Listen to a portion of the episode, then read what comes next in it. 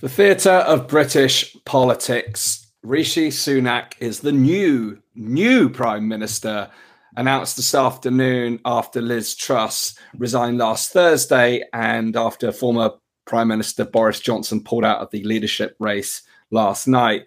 The latest events truly represent a spectacle in British political theatre, with seemingly only a small proportion of the crowd, namely us, the British populace finding themselves in applause. Widespread calls already trending on social media for a general election, mixed reactions amongst the Conservative Party itself. Join me tonight as I digest the reaction from across the web whilst offering my own reflections on the latest developments within British politics. Well, theatre indeed. We really are putting on a show for the rest of the world as it stands it seems, uh, quite ludicrously facing our third uh, prime minister in feels like weeks now. Um, somebody shared a uh, graphic online saying that we've had four, maybe coming up to the fifth chancellor in as many months.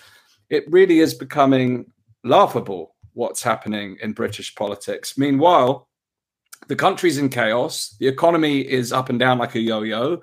Um, the market is is driving chaos in itself. You know, we have to think about what the market is and the hedge funds involved in driving the political response. Who really um, calls the shots? How long will Sunak last? All these questions are being asked. How will the market respond? What will the people ask? What will they demand? Can Sunak unite the country? He gave his first rather stale um, speech earlier on today, very short, very sharp, uh, stating that there is no doubt that we face a profound economic challenge and that we now need stability and unity. I certainly agree with those two points.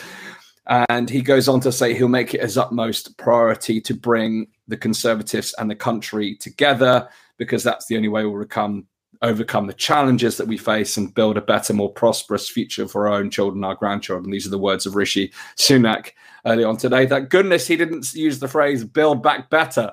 He did go down the road of building a better, more prosperous future, which I think all of us require right now. We do or wish, I hope, for a more prosperous future than the one we're currently facing right now with the economic challenges we're witnessing. He goes on to say that he will pledge to serve us with integrity and humility and will work day in, day out to deliver for the British people. Integrity is a, a key word. Uh, humility is another interesting one. Kind of Truss came in with all this bluster uh, and kind of almost faux force that she was going to come in and take this really ruthless approach to growing the economy. And I think, as I shared in my kind of assessment of the political hustings, where I had the opportunity to kind of look behind the scenes at the Conservative Party within the leadership contest, I, I, reflected back then that Truss really didn't seem congruent. It seemed like words and deeds were not going to match. And I think her outcome is a reflection partly of that and the lack of humility com- that comes with that. Integrity is a key piece that I'm sure has been shot to pieces across the political realm. I, I, I find myself looking for integrity within politics and often find myself wanting, you know, where where do you look for integrity within politics? Uh, integrity within politics you know, those that are calling for a general election clearly think that the grass could be greener on the other side. But the reality is, you're facing between Rishi Sunak, which I'll go on to talk more about in a moment, and Keir Starmer at Labour and Sir Davey at, at the Lib Dems. Let's be real. A lot of the people who followed the pandemic podcast that preceded the Elevate podcast over the last couple of years would be deeply concerned about a Labour government who campaigned for stronger, harder, more intense restrictions. And let's be real. Um, you know, Labour is trying to position itself as the kind of party for the people, and I'll talk more about that in a moment. But Keir Starmer himself, you know, with all the fuss that's going on about Sunak and his wealth and all this sort of thing, and, uh, uh, uh, and his connections to the WEF, and I'll comment on that throughout this uh, episode. Keir Starmer is associated with the Trilateral Commission, another organization funded and founded by the Rockefellers. You know, it's another wealthy elite club that has undue influence on the world. So it's hardly Mr. Working Class uh, with his working class hero, you know, standing up for the people with his own, you know, seven million um, net worth. Granted, Sunak's family worth is a hundred times that, but we're not exactly talking about you know Mister off the streets doing it for the people within Labour. Uh, so I do find the whole thing ironic and laughable and part of the old political game that we're facing. And then Ed Davey, successful business leader, but seemingly you know, I just find the Lib Dems are just a very wet party. What do they actually stand for? You know, in principle, they the, the clue is in the title: liberal democracy, Lib Dems. We'd all have a liberal democracy, I'm sure, particularly one that focuses on freedoms and rights and prosperity and a democratic uh, government. But we just don't see a strong party there. So all of those people kind of rallying today with like the you know, getting behind the hashtag general election now, you know, it's just like really, like really, have you really thought about what choices you'll be facing if we actually faced a general election right now?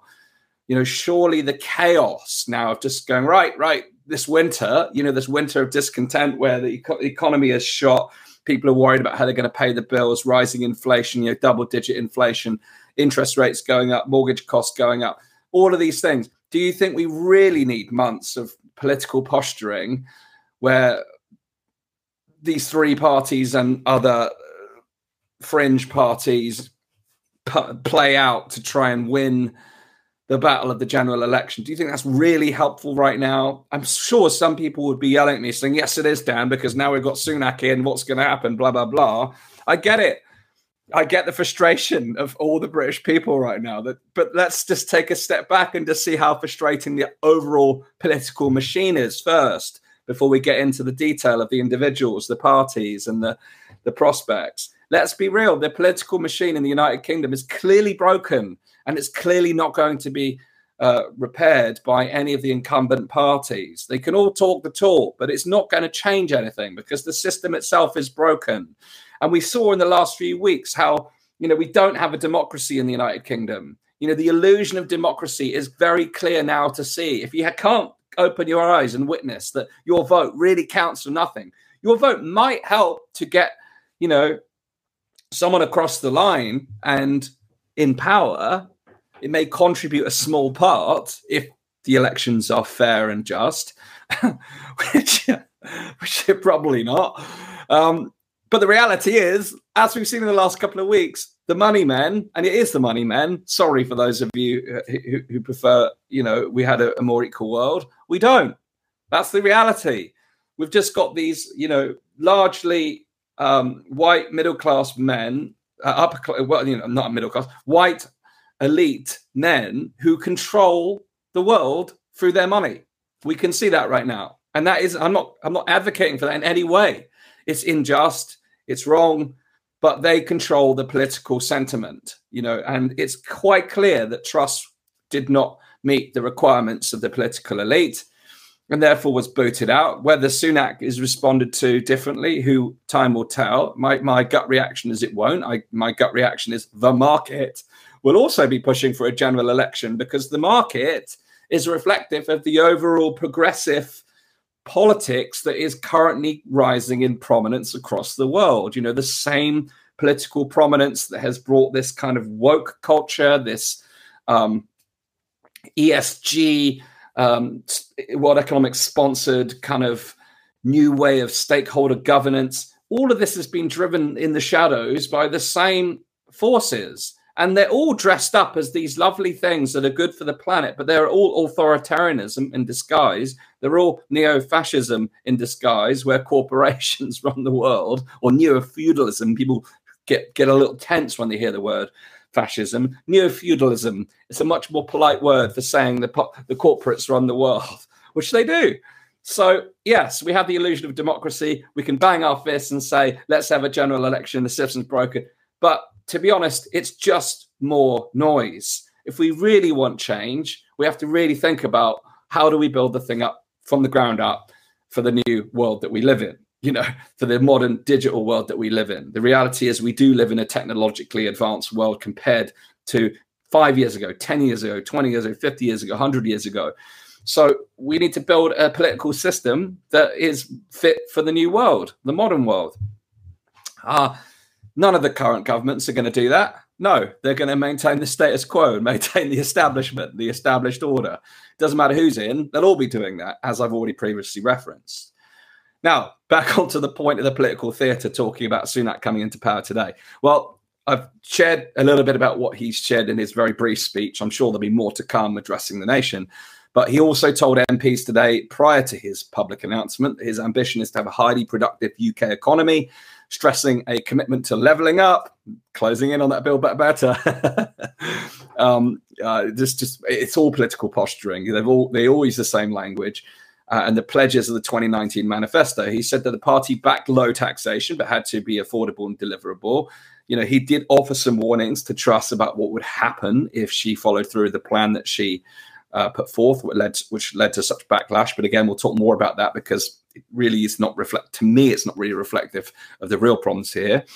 Uh, but he said that a stable and productive economy would be the engine that drove a well-funded health and education service, as well as delivering on net zero carbon emissions, instead of being an extremely environmentally focused government. So really trying to tick all the uh, trendy boxes right now there, you know, with political platitudes, a lot of political platitudes there, but stating that there'll be no early election time will tell. The pressure is going to be ramping up. This all over social media. The market may decide that they uh, they, they they've had enough of a right wing government and therefore would like to push for uh, something that moves further left. You know, the market may make that decision, and therefore Sunak will be under a lot of pressure, and the key will be whether can he stand his ground. And I always point out to people as I do these broadcasts that I have no political allegiance over the years. I find myself someone who is deeply politically homeless. I've voted for the Blues, the Reds, the Greens, and the Yellows over my political lifetime, and I have no allegiance. I try to vote for the individual and the party who I feel will best serve the nation at that given time, which is always a difficult choice because I'm always left feeling like none of them are a good option. And every day at the, at the, last few months, I've got back to that point thinking I've always thought I can make a bigger difference to the world through entrepreneurial activities from outside the system. But every day of the last weeks, I've been thinking, is it time just to suck it up and go into politics and try and do something different? But, you know, at this stage, I can only see some of the problems and not even all the problems and the depths of the problems, let alone being able to think about what would be a, a, a more more reasonable solution for the modern world. You know, that, I, but I do think we should be starting that conversation between us. I think we should be looking at this. You know, what what is a better alternative? Is that is there something out there that we could start to pursue? Because ultimately, the political theatre, with us in the audience, the spectators laughing at the spectacle, meanwhile suffering the consequences, has to change. You know, we can no longer be the passive observers of the chaos of our world we have to be the active participants of, of change and creation. We have to think about how we can actually, you know, despite our busy lives, contribute at least some of our time to thinking about what can we do differently and get out of this apathetic zone that we find ourselves in. And I, I'm speaking the royal we here. Don't worry, I'm not criticizing you individually. That's not what I'm doing here. I'm just saying more broadly, if we want things to change, then we have to somehow be the catalyst for that change. So there is very little positive response today to any of the the uh, uh, announcements of Sunak taking charge. Obviously, his backers are very positive. I'm sure certain contingents within the Conservative ranks are very happy, but there's there's a deeper dissatisfaction within the British populace, which is playing out here, and it's not just political dissatisfaction.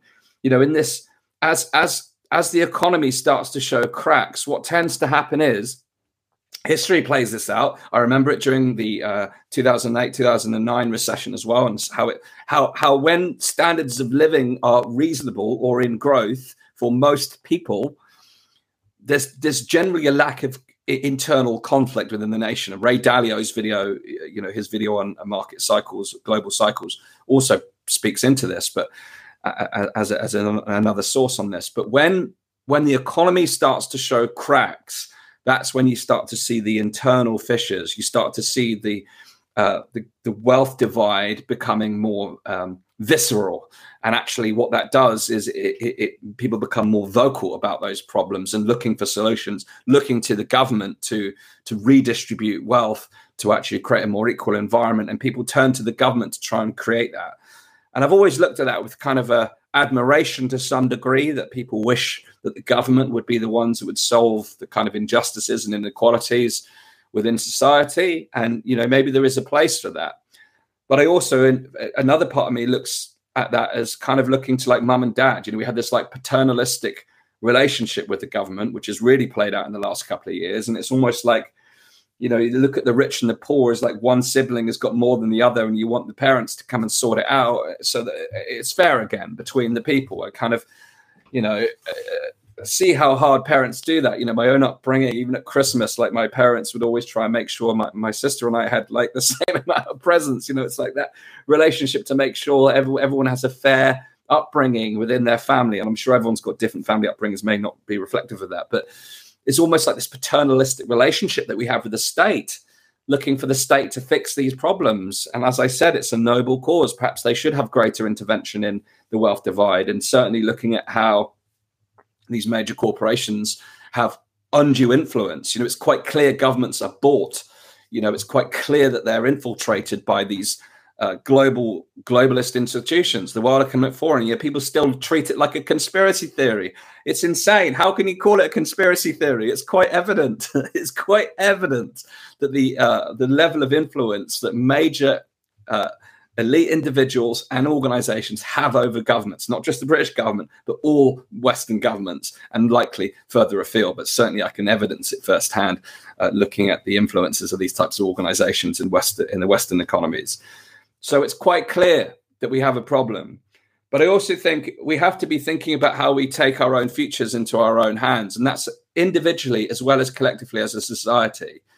You know, I remember I remember when I made I made a choice in my political history when I, I, voted aspirationally. I voted for the party that I wanted to represent my future self. At the time, I'd gone through a lot of stress, struggle, and sacrifice. I'd gone broke starting my business and I was dreaming for a better life of myself. But I wasn't looking to the government. Yes, I did actually, you know, turn to the government for support when I was right on my knees. I also turned to my own family, and that's what we tend to do. And I, I, I, you know, when we're when we're broken and when we're facing our darkest days, we we have to look to others for help, and we have to find the courage to ask for help. That can be hard, and that's without deviating into my own personal story it's important that we do have support mechanisms out there for us, for those who struggle. You know, and I've been through my own fair share of struggles in many different ways. Um, but I remember also, as I've shared on the podcast before, when when I went once went to my family to for support when I run out of money, like they said no. They previously supported me, and they always support me. They'll never let me go hungry or homeless. But it was that decision to say no. You got to stand on your own two feet that gave me the impetus to finally stand up and say, you know what, I'm taking full responsibility for my own future. And you know, it became a turning point in my life, and I I, put, I continued going through stress and struggle and sacrifice. But my goodness, I turned things around. And sometimes I feel when I look at society, it's like we need a little bit more of that personal responsibility. Like we've seen personal responsibility almost like demonized, that it's someone else's responsibility. What happened to you know taking responsibility for our own lives and the lives around us? That's again, it's not stating that we don't need other mechanisms when we're down on our knees or when we need uh, uh, you know when we've got other other challenges. It's not saying that we shouldn't have that but i'm saying if we want to get into this growth economy then it's not just on the politicians it's on us surely. Surely it's on us to actually go out there and, and take action to make make make our own lives better society better and contribute to the world around us yes we can we can we can campaign for greater support for those who need it but right now for those of us you know we've got to have more aspiration, I think. You know, we've got to be thinking aspirationally. If we want things to change, we have to be the change. Anyway, side note, side rant.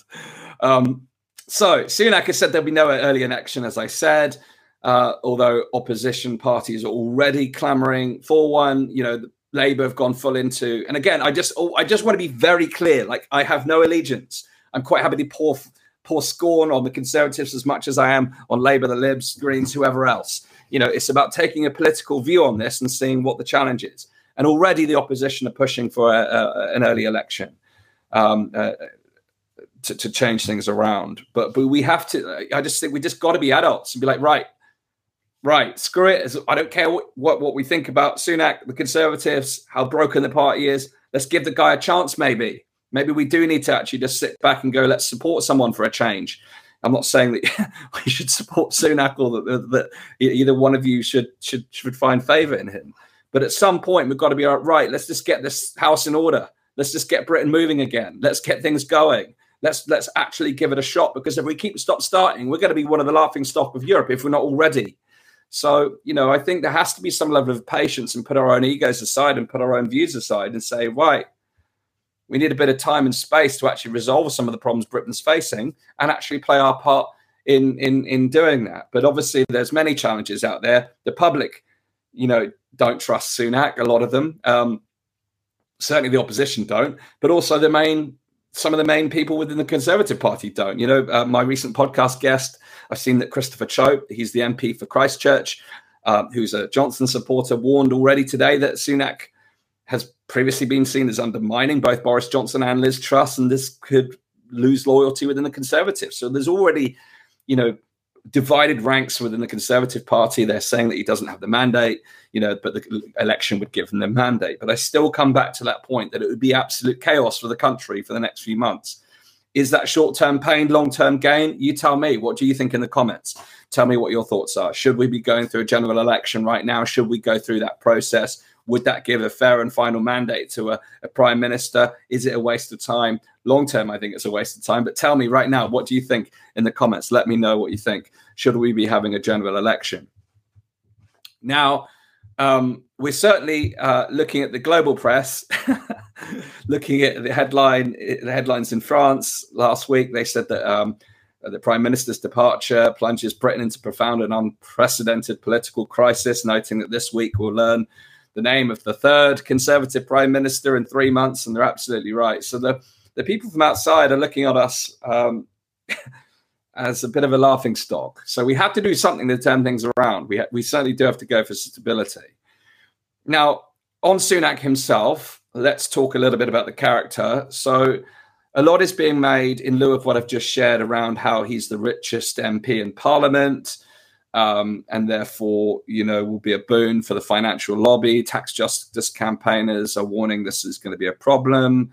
Uh, people are saying that, uh, or critics are saying that Sunak's not exactly been transparent with his own financial interests, that his hedge fund background raises questions about his commitment to fighting tax avoidance.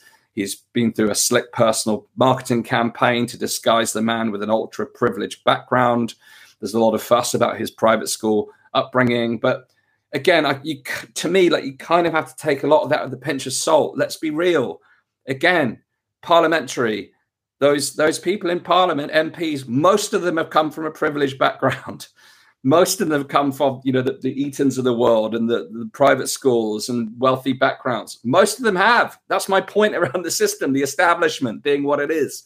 Focusing on one individual to me is almost fruitless. It's futile. What about everyone else? It's the same thing. It's the same problem. But at the same time, you know, why why does the wealth? Why should the wealth of the parliamentary ministers come into it? It's it's really about this whole piece around not being able to relate with those who do not have such wealth, and and that's a real concern. How do you represent the interests of people who who haven't been through that, who don't have that level of resource or wealth?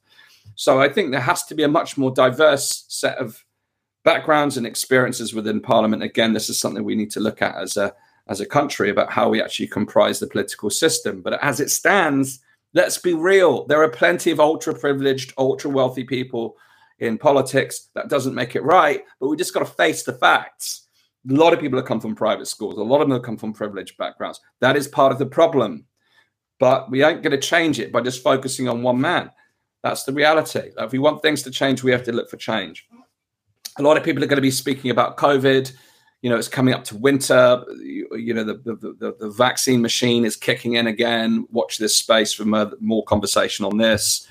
But sunak uh, finally did speak out about the response to covid. And according to an internal source that he was actually one of the most consistent pushing uh, for the watering down of covid restrictions in the cabinet.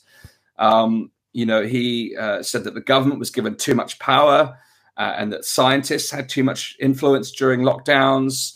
Uh, he said that uh, the SAGE committee was not honest about the downsides of policies. He was critical of the public health posters that were plastered around the country, of uh, scaring people, fear mongering. So he's actually been quite critical around some of the COVID policies, which I know will be important to most of our listeners who have come from the pandemic podcast.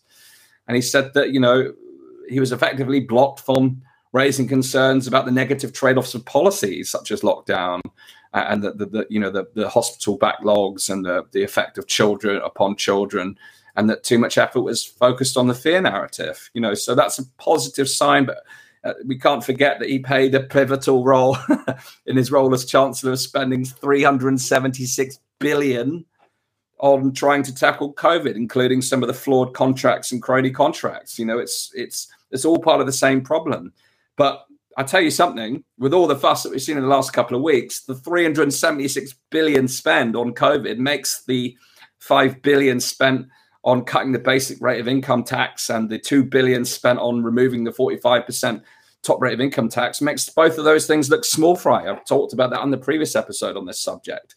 You know, this is why you have to ask what's it really all about? What's it really all about?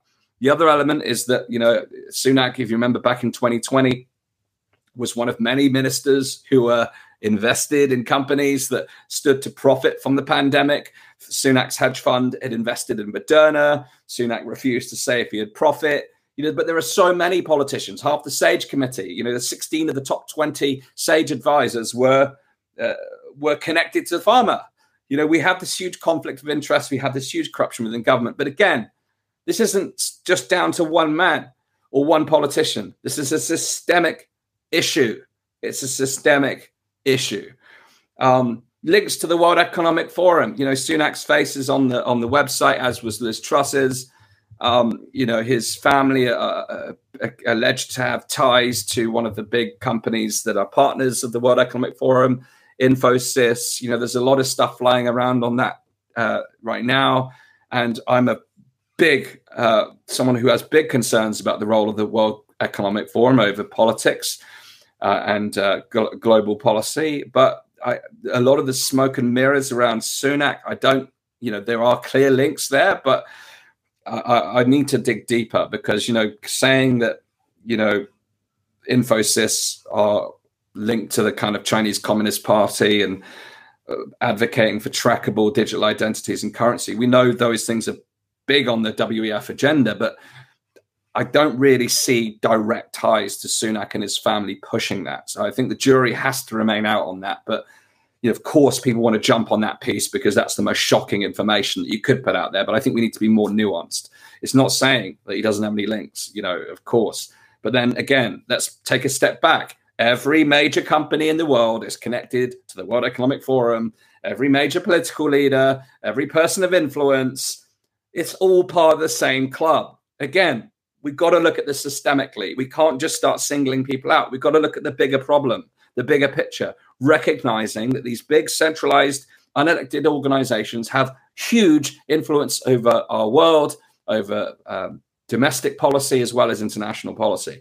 We've got to start looking at where the real problems is and not not the small the small issues where an individual does or does not have contact to a particular organization. We've got to look at the systemic issue. Again, already talked about Starmer, the alternative, you know, part of the Trilateral Commission, you know, founded and launched by David Rockefeller, an exclusive club of 400 organizations. You know, there's plenty more of these highly influential organizations that the politicians uh, belong to. So, what we really need to be asking is how do we end the political theater? How do we do something better? How do we create a better uh, political environment in order to operate in? How do we actually create a democratic uh, environment for, for the public to participate in.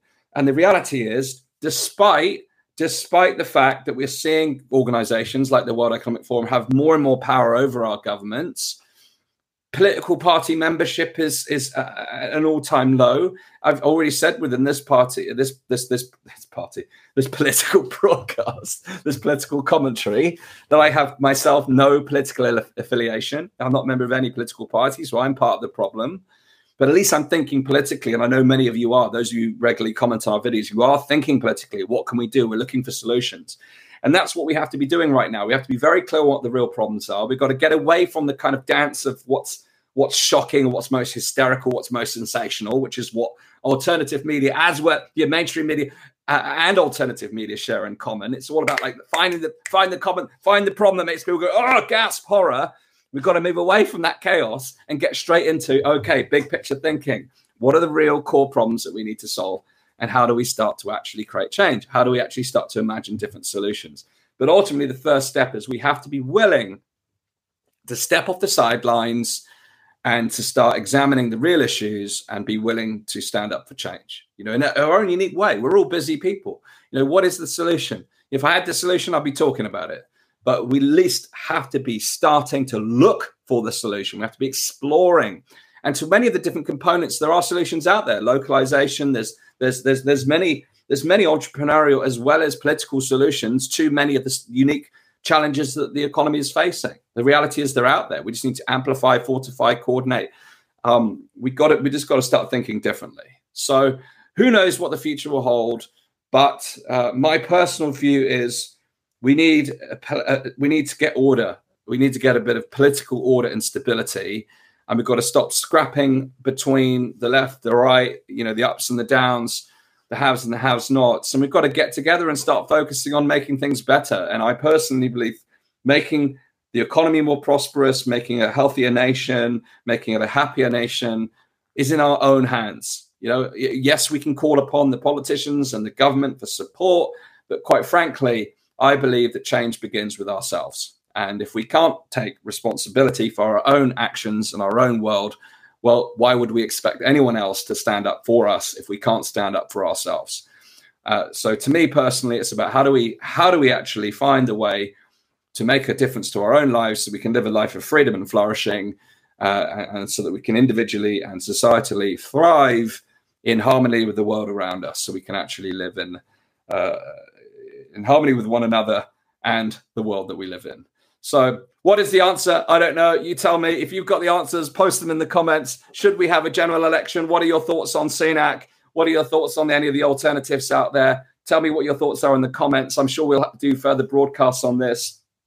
Uh, coming up later this week, my next interview is coming out on Thursday. I recorded it at the Better Way conference in Vienna. It's with Dr. Jessica Rose. She has been relentlessly and tirelessly picking apart the uh, VAERS data to try and truly understand and disseminate some of the risks of the uh, uh, the injection protocols that we've been subjected to at scale over the last couple of years.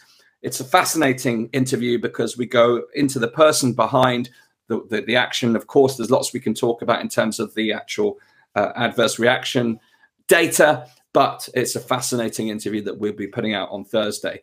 Um, there are ways you can get early access to that before we publish it. If you visit the Elevate network at weareelevate.org, you can find out how to get early access to all of our content. So you can watch that space here.